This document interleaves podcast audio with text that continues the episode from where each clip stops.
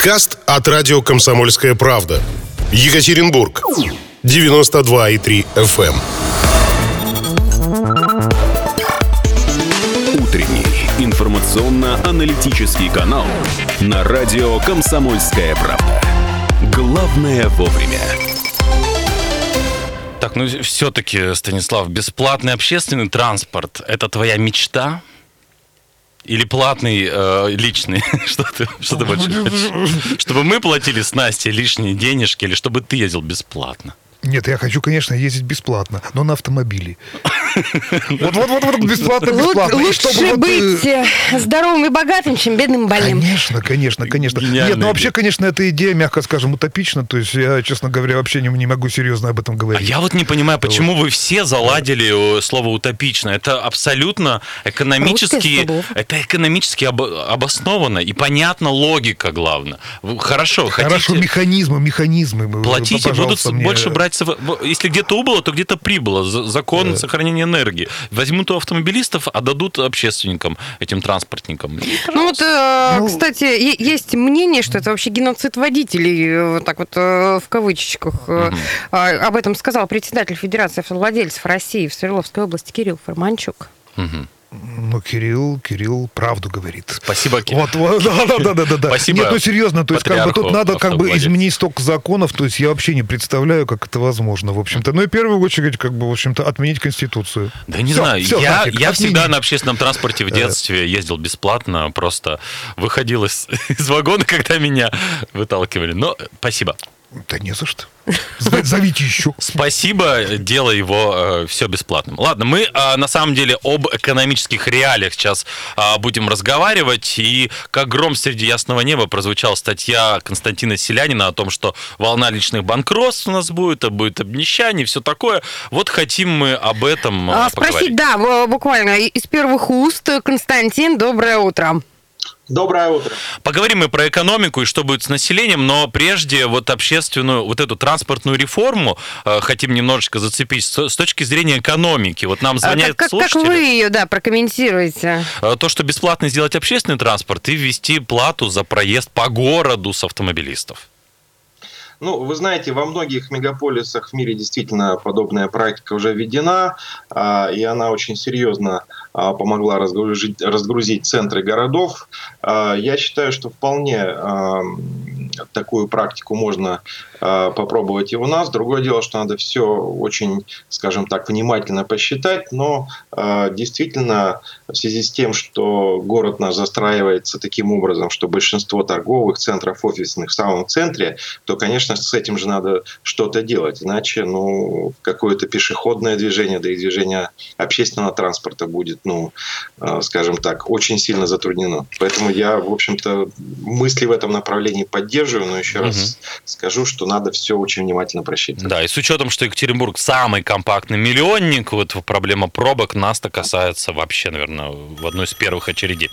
Так, э, Константин, мы э, хотим с вами поговорить о том, что ждет население в ближайшее время с точки зрения макроэкономических показателей. Вот об этом нам расскажите и почему, в том числе там волна банкротств и все в таком духе.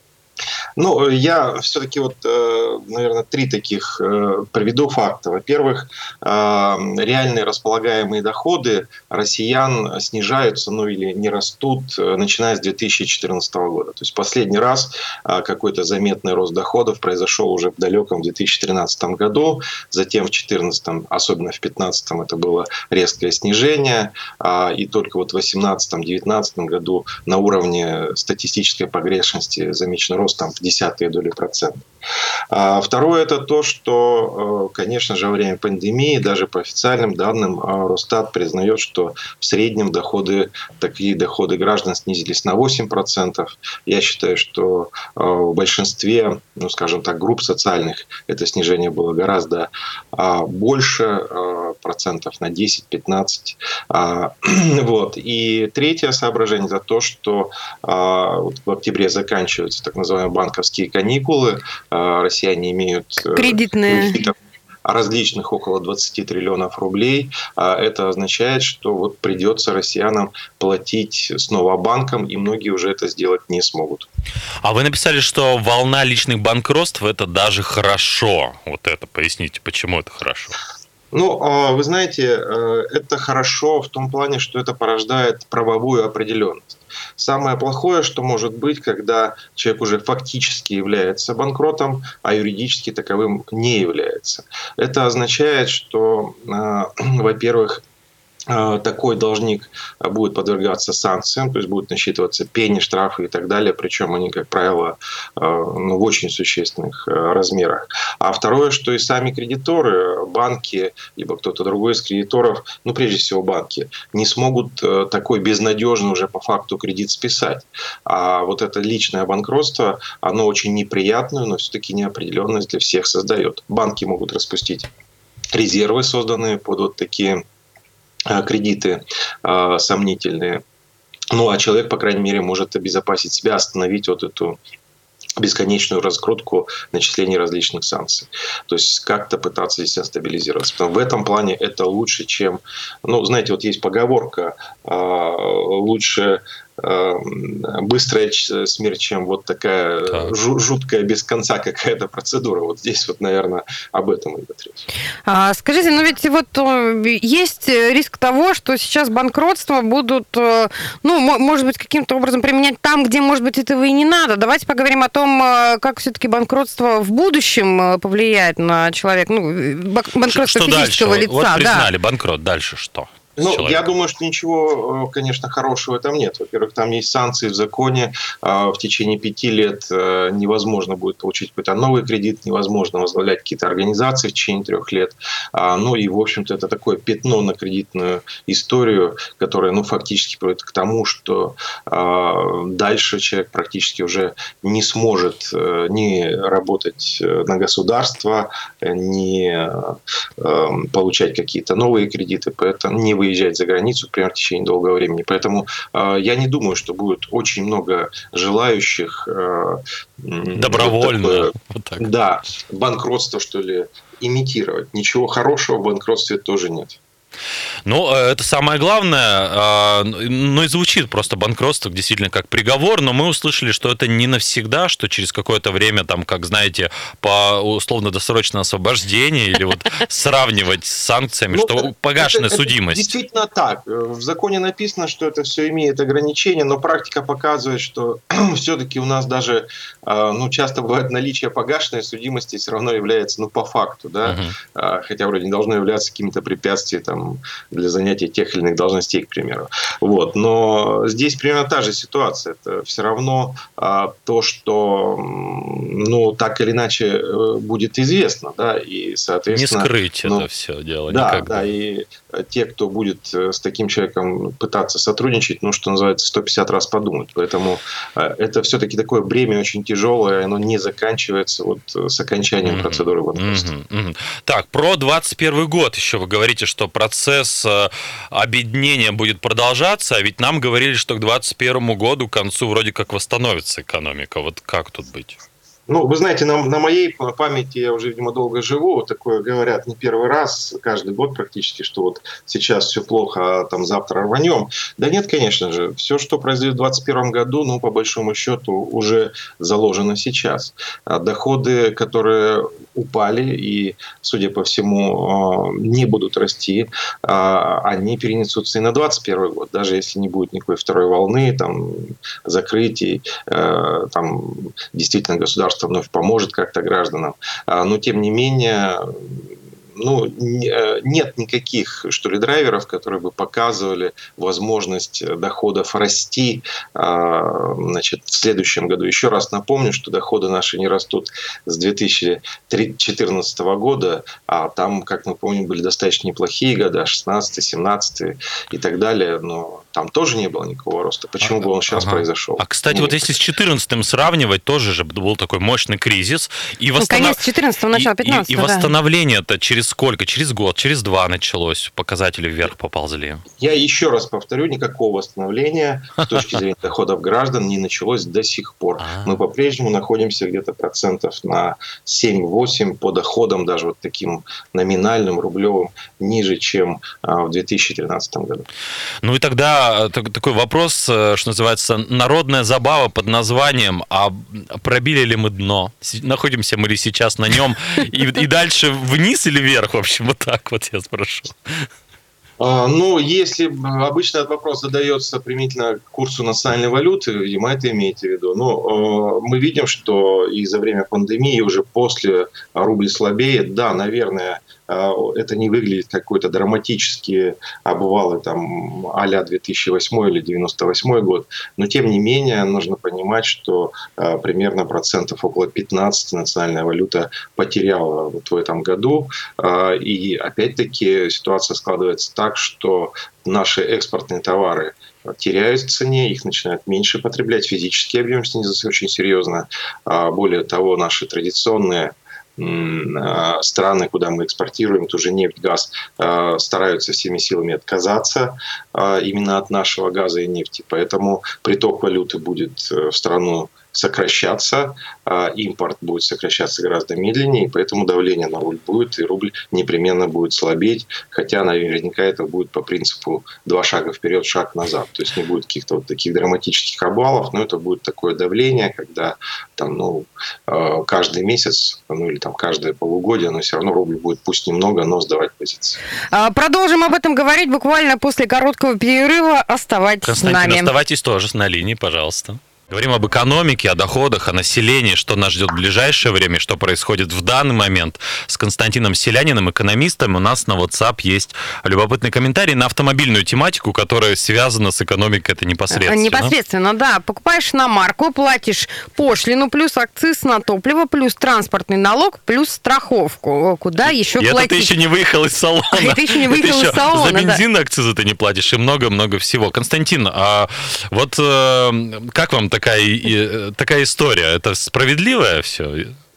Ну, вы знаете, э, если бы это была единственная мера, то можно было бы порассуждать ее справедливости и несправедливости, но обратите внимание, что за последние годы резко возросли различные штрафы, сборы, это касается и существенно выросшей э, автостраховки, это касается любых наверш... э, ну, нарушений и так далее. Все равно ползучий идет, но рост, опережающий инфляцию темпами по ЖКХ. То есть это все, что сказывается на реальных располагаемых доходах. Здесь есть определенный фокус вот такой нашей статистики текущей, когда с одной стороны, э, ну, к примеру, в России сейчас считается, что средняя заработная плата 50 50 э, тысяч рублей, а в Свердловской области, вот последнюю цифру я видел, 43 900 на июнь месяц, и вроде бы это очень здорово, там э, чуть ли на 10% больше, чем в прошлом году, но э, почему-то мало кто это чувствует. Ну, во-первых, Росстат считает очень лукаво только по крупным и средним промышленным предприятиям, он считает малый бизнес практически и так далее. Во-вторых, конечно же, из вот этих средних зарплат, которые и так-то являются средней температурой по больнице, ну, Надо да. вычислить ЖКХ, вот все сборы, о которых вы сказали, и вот тогда останутся реальные располагаемые доходы. И вот они именно не растут.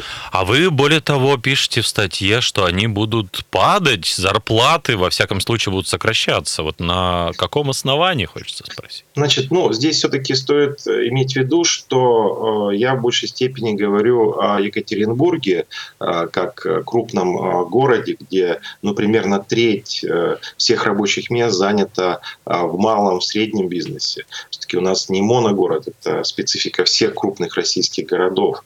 А, и малый и средний бизнес – это тот сектор, который в результате пандемии пострадал больше всего.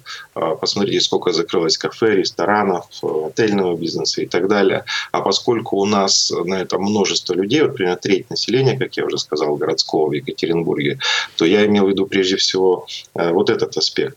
А более того, мы видим, что даже на крупных промышленных предприятиях идет и сокращение штата, и сокращение зарплат. Мы видим, что, к примеру, даже наши ну вот как э, это раньше называли национальные чемпионы, сейчас в последнее время не говорят, Роснефть, Газпром, ну, показали гигантские убытки за первое полугодие, там тот же Газпром это 113 миллиардов рублей и так далее. То есть такого не было никогда. Это означает, что даже такие монстры, но они вынуждены будут пойти на сокращение затрат, а сокращение затрат, ну, практически всегда затрагивает сокращение э, фонда оплаты труда. Поэтому вот эти все обстоятельства, они будут давить на работодателей, mm-hmm. ну и, соответственно, а, доходы людей, даже те, которые себя чувствуют относительно неплохо сейчас, они могут снизиться и снизиться довольно серьезно. Ну вот, да, личный комментарий, не знаю, как там в «Газпроме», я вчера занимался переездом, и два прекрасных фитнес-тренера, инструктора, значит, были грузчиками, и за 300 рублей в час, да, абсолютно молодые парни, рельефные, сказали, что в фитнесе сейчас делать нечего, и вот отработали, как боженьки. Ну вот вы привели вполне э, такой конкретный пример, и действительно мы увидим то, что очень многие люди будут э, переквалифицироваться. Ну, кстати, у нас и безработица, опять-таки, даже официальная безработица находится на исторических максимумах, а, при том, что далеко не все до сих пор а, становятся официально зарегистрированными безработными, и только вот, наверное, в период пандемии, когда выровняли пособие по безработице с минимальным платом труда, вот такой прирост мы получили, но прирост этот был в несколько раз буквально за два 2-3 месяца. Поэтому реальная безработица у нас все равно гораздо выше, чем те цифры, которые мы видим по Росстату.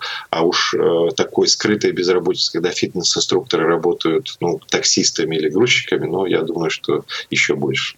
Ну, это впереди нас все ожидает. А вот вы несколько раз сказали, даже по официальным статистике, официальным данным, это вот, чтобы нам реалии понять, это нужно насколько умножать все эти цифры? Вот вы знаете, это как раз для меня как экономиста самая большая сложность сейчас, потому что а, значит, э, Росстат – это как раз тот орган, куда стекается вся статистика, но как они обрабатывают, такие цены выдают, э, цифры выдают на гора, ну, меня все больше и больше удивляет. Да? А, то есть, э, как видят экономический рост какой-то или рост доходов, но по поводу средней зарплаты это вообще становится уже ну, таким раздражающим фактором, когда она у нас все пухнет и пухнет, но как-то люди этого этого не чувствуют. А, но других источников практически нет. Э, да, есть, допустим, там скан-панели потребительские, которые более точно показывают э, расходы и доходы россиян.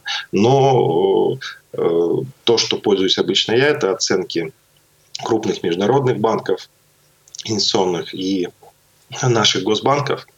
Даже они очень существенно хуже, чем статистика Росстата. Угу.